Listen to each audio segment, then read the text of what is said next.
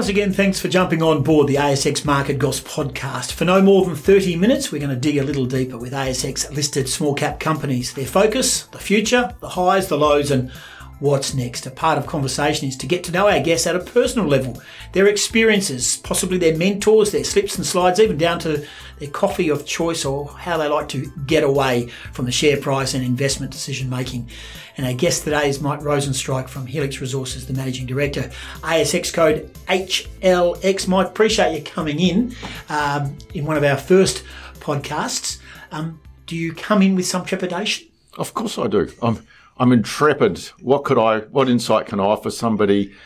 And you know, am I going to overshare or whatever it is? But look, let's have some fun. Exactly. Again, uh, you're talking to a very simple person when it comes to one, the share market, two, mining, uh, three, being in your type of role.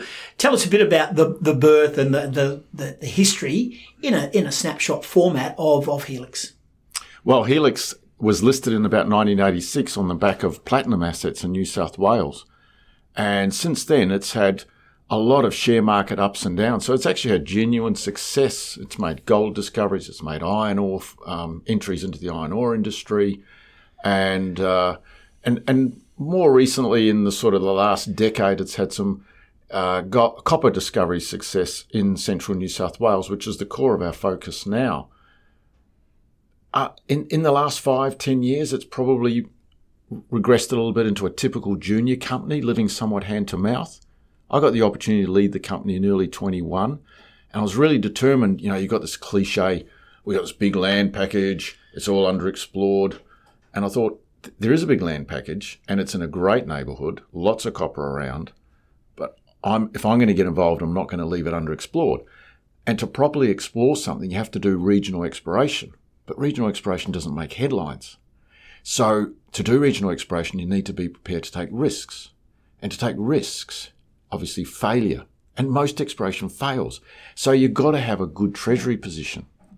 So the strategy is focus on the Cobar area, be well funded.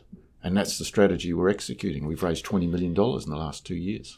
You talk of Cobar, oh, and again, a lot of people who know Helix would know where it is, New South Wales, which is uh, Orange, I think, is where you a lot of your centralised uh, business right. staffing is now. Yes. So tell us, Cobar, what, why is Cobar such an exciting site that Helix are a part of? And I, I know there's other uh, big companies that are around that area. Yeah. It's in a geological sense, it's got all the hallmarks of a really strong base metal mineralized district. It's got that endowment aspect. It's got a it's got a prolific history in terms of copper that goes back about 150 years around the Cobar area itself. And then it's got some long-lived, steady operations. We've got Aeris Resources to our north with their Tritton operations. They've been running there for something like 30 years, finding new deposits, mining deposits. And their last discovery, after 30 years of being there, was only in 2019. So there's ongoing prospectivity. And then you've got amazing deposits like Glencore's CSA mine to the west of us. An endowment of well over one and a half million tonnes of contained copper and probably one of the top 10 in terms of grade of copper deposits around the world. They've been operating there for something like 60 years. 50,000 tonnes of copper a year, very good, high quality. This is a high grade deposit. And from a personal perspective, I like the aspect of chasing grade because obviously it gives robustness and margins to a business, but also grade is a great way to lower your carbon footprint and to sort of get and sink into this energy transition. So hence, you know, it's, it sort of ticks a lot of boxes in that regard. You talk about the uh, risk you have to take and uh, the punt that is Helix and, and copper and, and the gold projects and, and, and and, and the like. So you've got to get money. Money comes in. You talk of $20 million. Um, how do you convince people how do you just dumb it down for those listening who are thinking, oh, you know, do I do I want to get in at the share price? Do I want to uh, hope that something great comes of Helix? How do you convince people to to invest? There's actually another part to that question, if I could be so presumptuous. 100%. Particularly after the company's had a long history and perhaps a history more recently where there's been sort of disappointments and things like that. So in that case, how do you convince them? I think one, you present a new management team and a new strategy. And in this, and articulate that strategy clearly. And so what we've done in the last two years is we've cleaned out any peripheral assets and we've demonstrated to people this is going to be our core focus. And I think that that just in alone gets people sort of sitting up. And and then you execute and you you raise money progressively.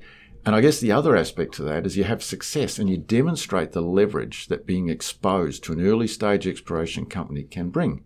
So I think in May of 21, we picked, we chose to go back to the Canbelego uh, prospect, which was one of our advanced projects, for the first time since 2013.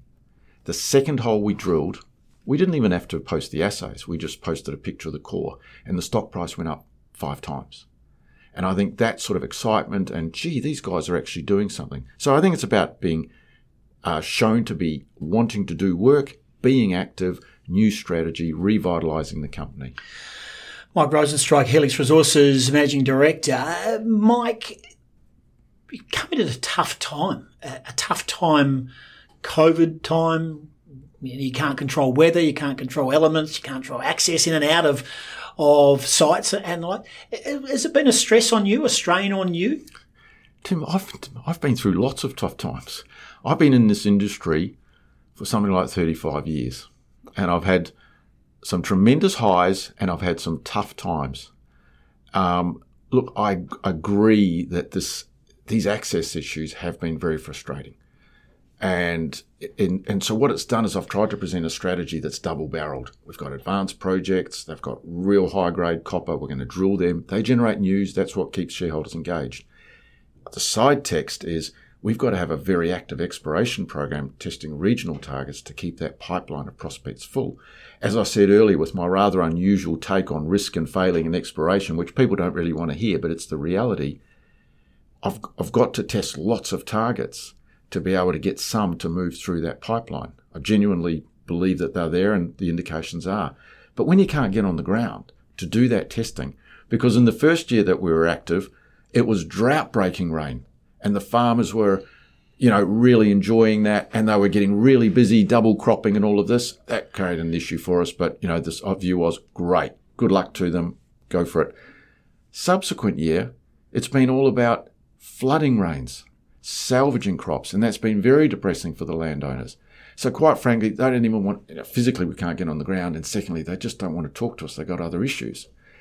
I, I was really pleased to spend a couple of weeks there in January, and I did a lot of driving around. Don't tell Avis about the hybrid Corolla. I drove around on the gravel roads.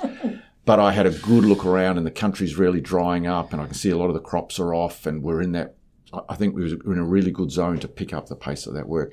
So look, it, it is tough in that regard, particularly if you say you're going to do things and you can see you're struggling.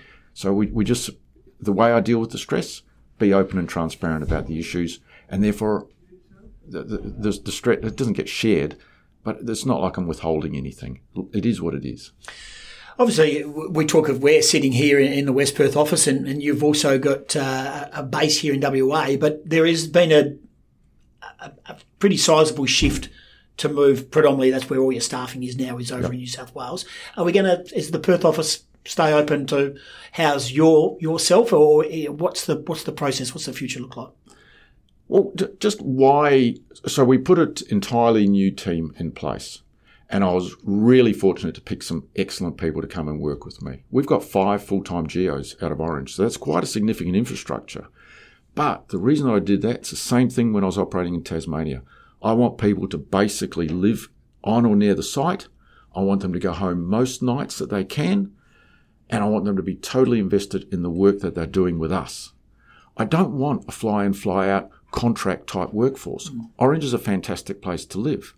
And we have attracted a top rate team. So that's sort of why we've pushed everything out to Orange. In terms of a corporate existence in Perth, it is right now, I've just come, if you want to see the dust on my clothes, from cleaning out our office in Subiaco. We are, that'll be, we'll be cleaning that out in the next few weeks.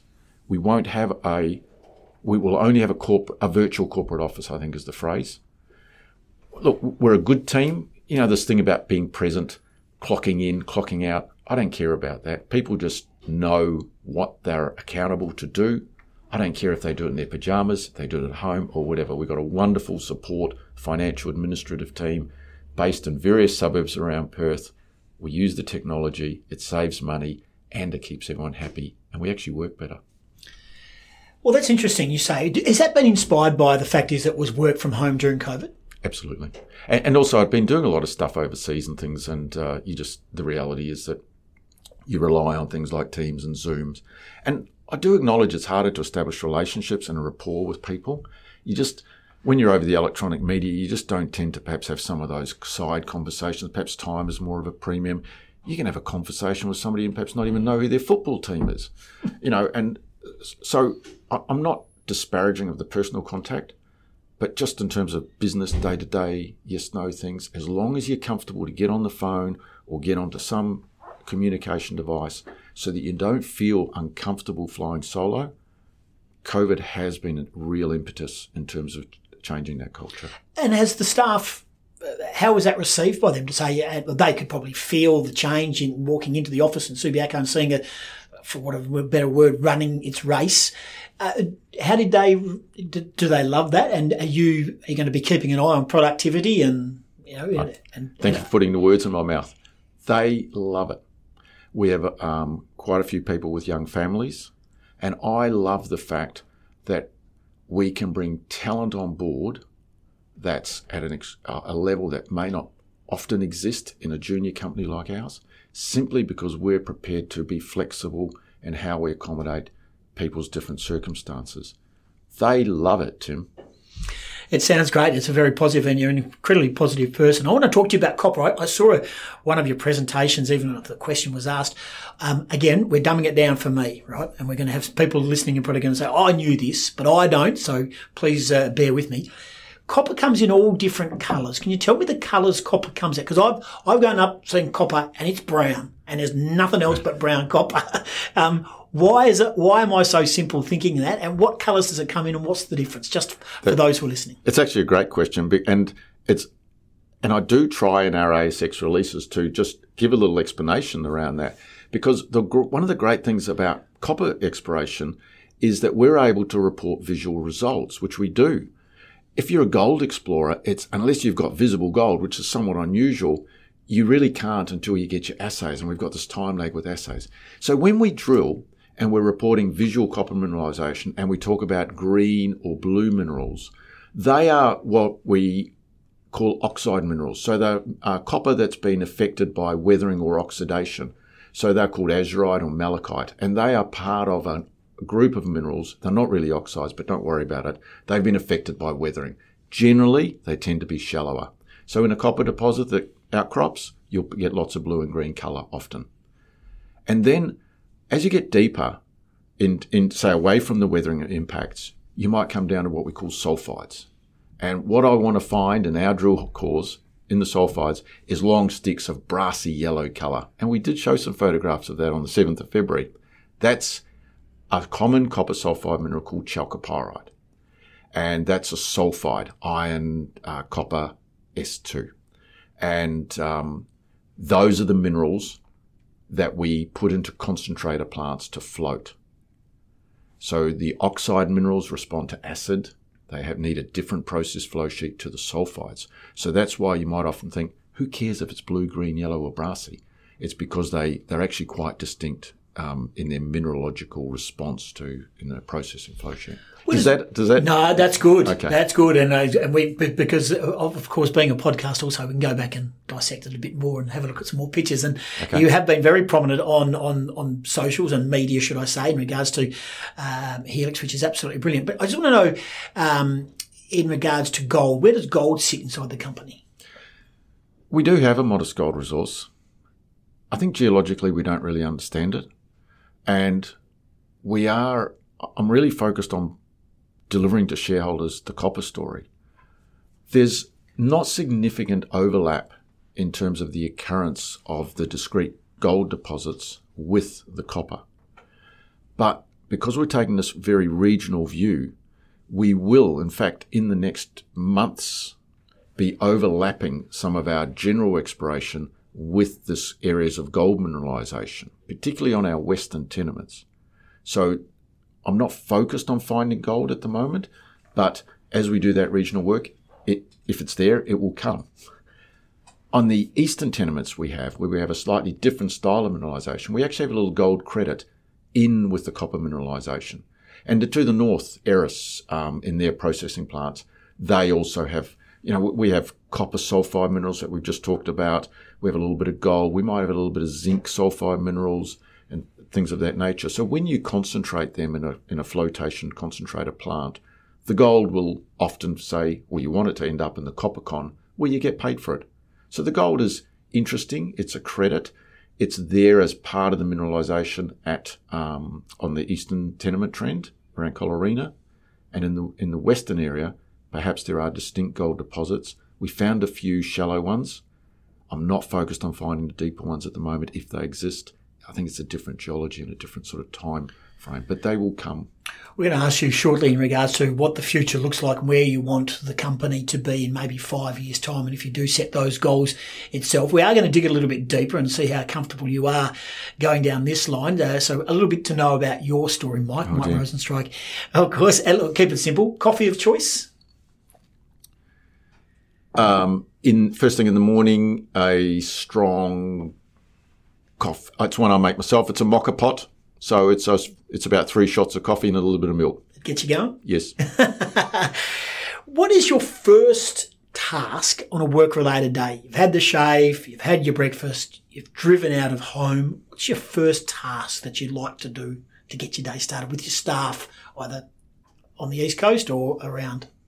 Uh, really, the first thing, and I'm a little bit annoyed to say, admit it, is check my emails and just make sure I'm, I'm on top of what's coming through urgent, not so urgent. That's that's the first thing. And then I quite often make myself a little list for what I want to do for the day. And then the day gets away on me, and at the end of the day, I look through my list and think, "My goodness, how come I didn't get to any of that?" So, are you a suit wearer? Look, I, I was. Can I share a silly story with you on the suits? I came out of a mining um, background, and then I got a job in a merchant bank at Rothschild yep. down, down, here. Yep. And uh, so I had to go out and buy a suit. And, uh, and so I was there for a week or two. And one day I showed up in a short sleeve shirt, a tie, and this brand new black vinyl briefcase there, that, that, my mining company friends gave me as a going away gift. I got reminded about this the other day. And I show up there and, and one of, and there's all these bright people around me there. And, and one of the guys who was a real wag said to me, Oh, Mike, the photocopy is over there. And uh, so I was looking like a photocopy fix it. I don't know if my style and suits got any better, but no, I don't. In fact, now you'll see me on some podcasts in a t-shirt, but. Uh, that's all right. Moving times, of course. And yes, um, could you send a fax while you're at it? Yes. As they say. Do you read? Absolutely. Yeah. yeah what's, what's, my... What takes your fancy? Uh, all kinds of genres of reading. Um, I guess right, uh, biographies I like. And right now I'm reading a really evocative science fiction book by an author called Emily St. John Mandel. Uh, it's called Sea of Tranquility. Highly recommended. Haven't finished, so if you haven't read it, don't tell me how it ends. Wonderful author. Work-life balance. Has it all, has it been a challenge at times? Um, have you always got it right? And is there a watershed moment where you think, no, I've got to pare it back, my time investment, my mental space, uh, or, or are you just you've got it down pat? I don't think you ever get it down pat. I've always got it right? Absolutely not. And talk to my wife about that. But you do what you have to do is the terrible cliche. Fly in, fly out. When I had a, when, when we had our first child on a two and one week roster, which was a fantastic roster for the day, that was very tough on the family, particularly my wife, particularly being in Perth without any family support. Other times, you know, you try to get it right. I had a I had an incredible experience actually not long working with Rothschild where my son became chronically ill, like seriously ill. In fact, he had a very poor prognosis. And I'd only been at the bank for maybe five or six weeks. And the chairman of the bank and, and the team in Perth, the, the guy running it there, he just came to me. I just went to him and said, Look, this has happened. You've just employed me. I don't know how long I'm going to stay. Oh, in fact, I, I can't stay. I got it. This is my priority. And they just said, you go and do what you need to do and you come back when you're ready. And they kept me on salary. And when, and, and the whole process went for some months. And luckily we had a great outcome. and um, a, a surprisingly great outcome. But that generosity and that, um, and, and then the chairman of the bank, Rick Lee, he saw me a month or two later. He asked how my son was going. How was Ben, Mike?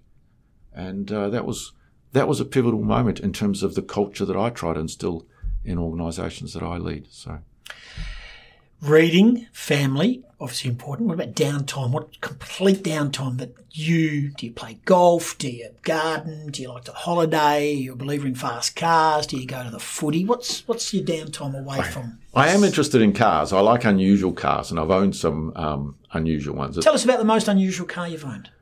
Uh, I could talk about the 1984 uh, Ford Falcon, but I won't. Probably the probably the old Saab Sports Coupe, um, 900i or something. I had an Alfa 159. That was one of the good ones. Not so interesting as some of the early ones. But generally, what I like to do in terms of downtime, I'm very fond of music. I have sort of an independent leaning. I grew up in a town in New Zealand, in Dunedin, where I went to university there. And it was like the Seattle of um, the South Seas, if you like. And I've very much got immersed in that, which I've kept going. And my wife and I like to do sort of travel and hiking and sort of explore the Kimberley and things like that. So I am increasingly looking for that work life balance, and um, and that, that's the sort of things we like to do. Are you winning in the role at Helix? And what, what do you class as winning? Well, that's an excellent question. Am I winning? I'd never phrased it like that. Um, yes and no.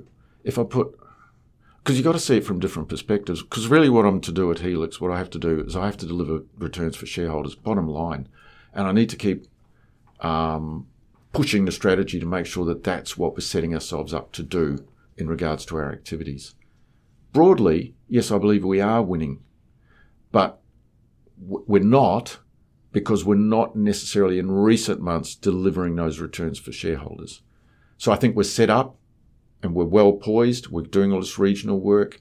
I think we're we have kicked some goals, some serious goals recently, and we've now got to carry on and, and deliver on those.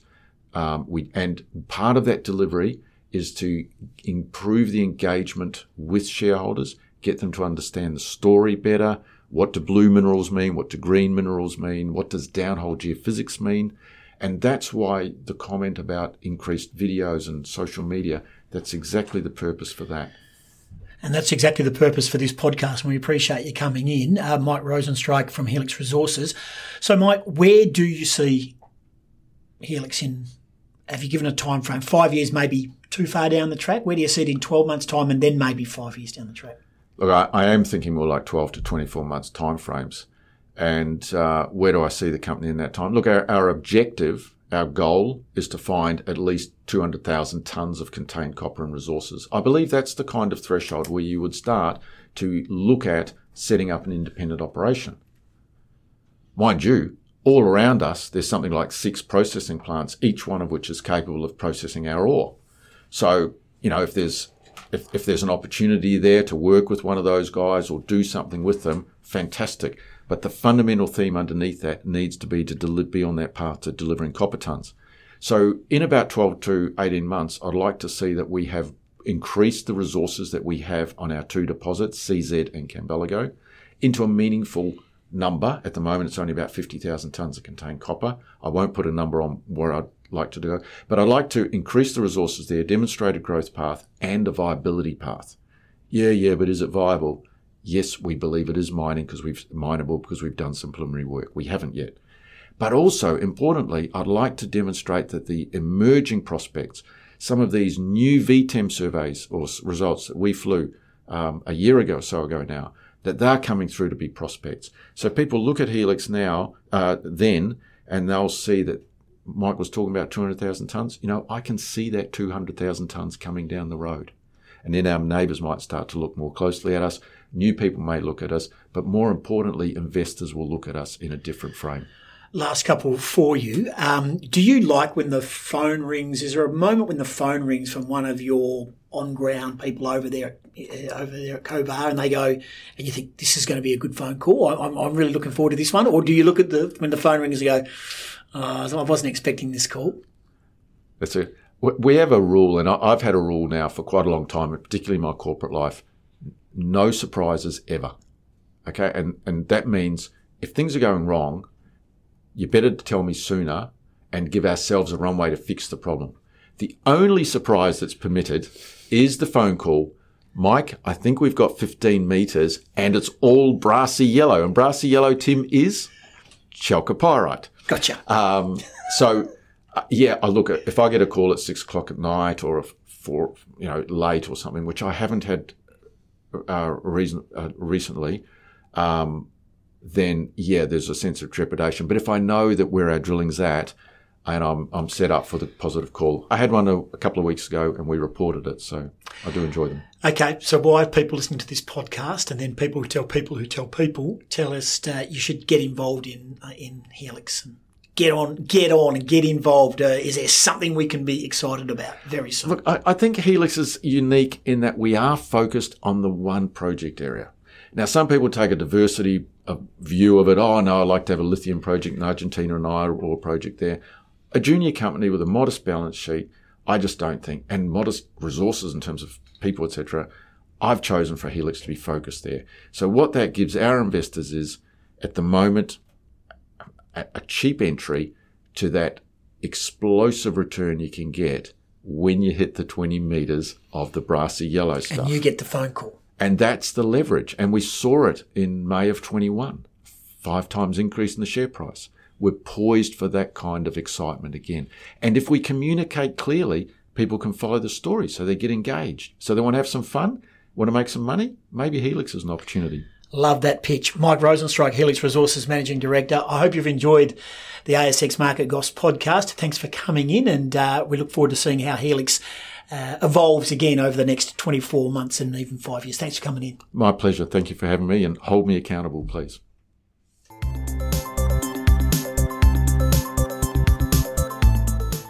We hope you enjoyed our chat with Mike Rosenstreich from Helix Resources. In our next edition of ASX Market Goss, I'll be providing you with another rare insight into an executive leading one of the companies you might be invested in to get the goss on what makes them tick and why they do what they do.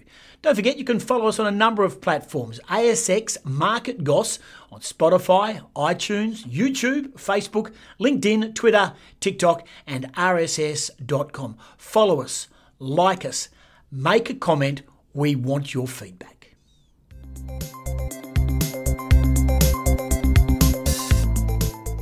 The content of this podcast is intended to be general in nature and is not personal financial product advice. It does not address the circumstances of any individual or entity. You should not construe any of this information or other part of the material as legal, tax, investment, financial, or other professional advice. ASX Market Goss and its employees are not financial advisors.